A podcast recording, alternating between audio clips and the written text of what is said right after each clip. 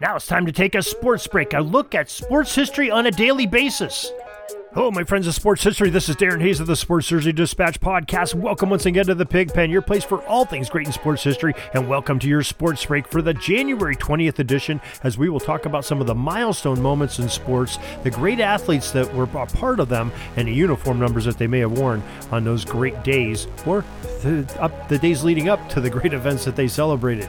Now, before we get to that, let's make sure you're aware we are on Twitter, and we would love to have you follow us. Uh, our Twitter handle is at Pigskin Dispatch. It's Pigpen Sports will pop up on there, and we uh, talk and follow a lot of different great uh, th- events, not only in the realm of football, but a lot in sports history, especially pertaining to uniform numbers and gear that the players may have worn in the, the major sports of the world. So we hope that you'll uh, join us there and follow us on Twitter.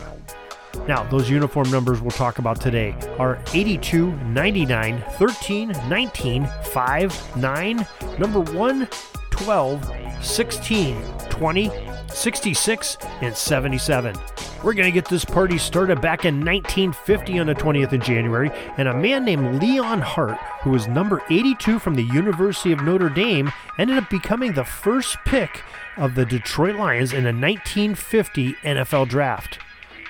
January 20th, 1952, George Mikan, who wore number 99 for the Minneapolis Lakers, proved that he was one of the league's first superstars as he put up 61 points against the Rochester Royals in a double overtime thriller 91 81 win. Now, who doesn't like stories about these legendary big men of the NBA? Well, just a few years after that, January 20th, 1967, Wilt Chamberlain, wearing his lucky number 13 jersey with the Philadelphia 76ers, went 15 of 15 from the field, setting an NBA record for consecutive shots made to lead his Sixers team over the Los Angeles Lakers 119 to 108. The legendary big man would break his own record two more times in the season of 1966 and 1967. January 20th, 1970, another big man. The 20th NBA All Star game at the Spectrum, Philadelphia, Pennsylvania. The East defeated the West 142 to 135. Most valuable player was Knicks center number 19, Willis Reed. Uh, there was another milestone moment at this game as Tom Van Arsdale, who wore number 5 with the Cincinnati Royals, and Dick Van Arsdale, number 5 of the Phoenix Suns, became the first two brothers to play in the same NBA All Star game. In 1970, January 20th, the 23rd NHL All Star Game also took place, this one in St. Louis Arena, and the East defeated the West there 4 1. Most valuable player on the ice was Chicago left wing number 9, Bobby Hull. January 20th, 1974, it was the 24th NFL Pro Bowl at the Arrowhead Stadium in Kansas City for this event, and the AFC defeated the NFC by the tight score of 15 to 13. I'm sure that was a score, Wanji. Uh, the most valuable player was Garo Yepremian, who wore number one with the Miami Dolphins as their place kicker. In 1975, on the 20th of January, we had the 25th NFL Pro Bowl.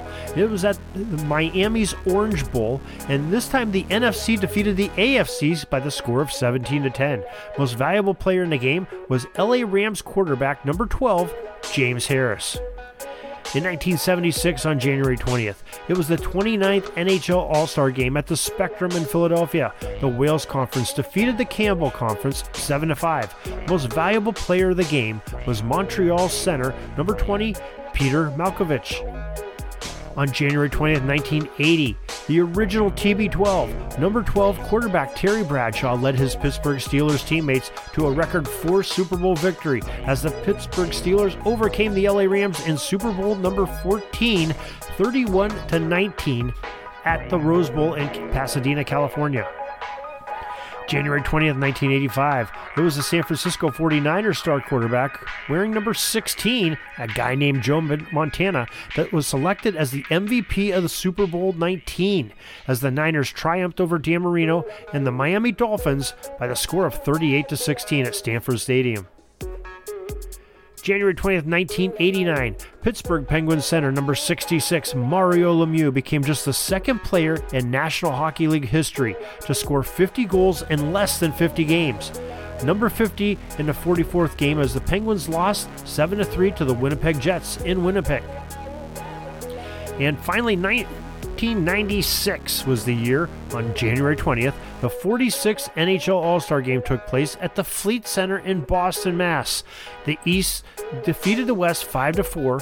Most valuable player honors went to Boston Bruins defenseman number 77, Ray Bourque.